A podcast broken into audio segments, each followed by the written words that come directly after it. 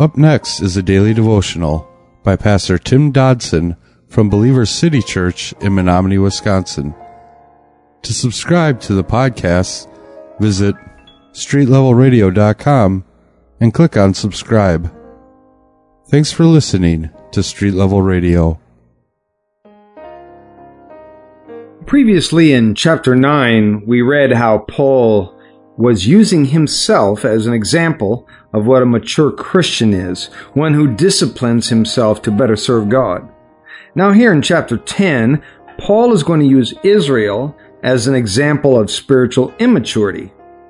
Immaturity shown by their overconfidence and their lack of self discipline.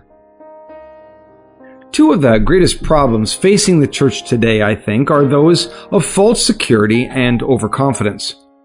But Scripture is clear. A person may think and say he is saved, but he may also be very wrong.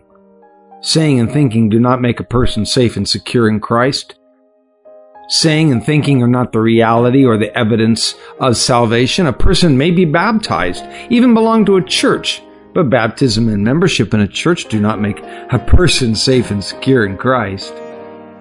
A person may partake of communion and think he is thereby safe and secure in Christ, but partaking of the bread and wine do not make a person safe and secure in Christ. A person may sense the presence of a supernatural being in their lives or around them and be greatly gifted even or maybe even be very active in their church, but it is not these things that make a person safe and secure in Christ. This was the problem with the Corinthian believers. All of these things were true of them and yet they felt safe and secure in Christ. But were they really? This last chapter made the point very clear that the Christian believer is in a race for the incorruptible crown. And a crown of life does not come to us ever on a silver platter. According to Paul, a person must run to win the race. Run in discipline and denying himself and his life. Verse 1 of chapter 10 of 1 Corinthians says, Now I would not have you ignorant, brethren, that our fathers were all under the cloud and all passed through the sea, and were all baptized into Moses in the cloud and in the sea, and all ate the same spiritual food, and all drank the same spiritual drink, for they drank of a spiritual rock that followed them, and the rock was Christ. Now, the emphasis in this passage certainly falls upon that little word, all. God's redemption of the people of Israel out of Egypt is a picture of the spiritual redemption of mankind out of the world and through the act of the cross of Christ. That redemption came for all those who, in obedience, places the sacrificial blood on the doorposts in the prescribed manner, at least in the Old Testament. That's what they did. Because you see, it was a matter of obedience. They obeyed, and thus the angel of death passed over them. It was a physical redemption that came for them all, each one benefiting from the care of their redeeming Creator.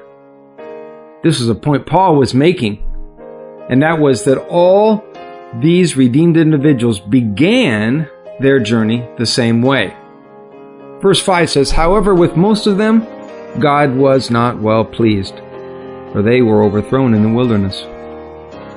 So, however great their privilege and blessings that they received, it did not guarantee their success. They had so much in their possession, and yet they still never saw the promises of God. We read this passage and we read that three million people received God's blessing and redemption from Egypt, which represents the world, yet only two just two ever found their way into the promised land. The promised land, that true and full blessing of God. The truth is, and the historical account will bear this witness, that while their bodies left Egypt, their hearts remained there. And the comparison to our wider modern church today is unavoidable. How many of us have left Egypt only to remain there in our hearts. Now we no doubt quickly cry, Oh, no, no, no, not us. But let us ask ourselves truthfully where are our hearts today? The way we live our lives, our passions, our priorities, these things tell us where our hearts truly lie. And Matthew 6:21 clearly tells us that where your treasure is, there your heart will be also. That was a daily devotional by Pastor Tim Dodson from Believer City Church in Menominee, Wisconsin. For more information on Pastor Tim Dodson or Believer City Church, visit believerstogether.com.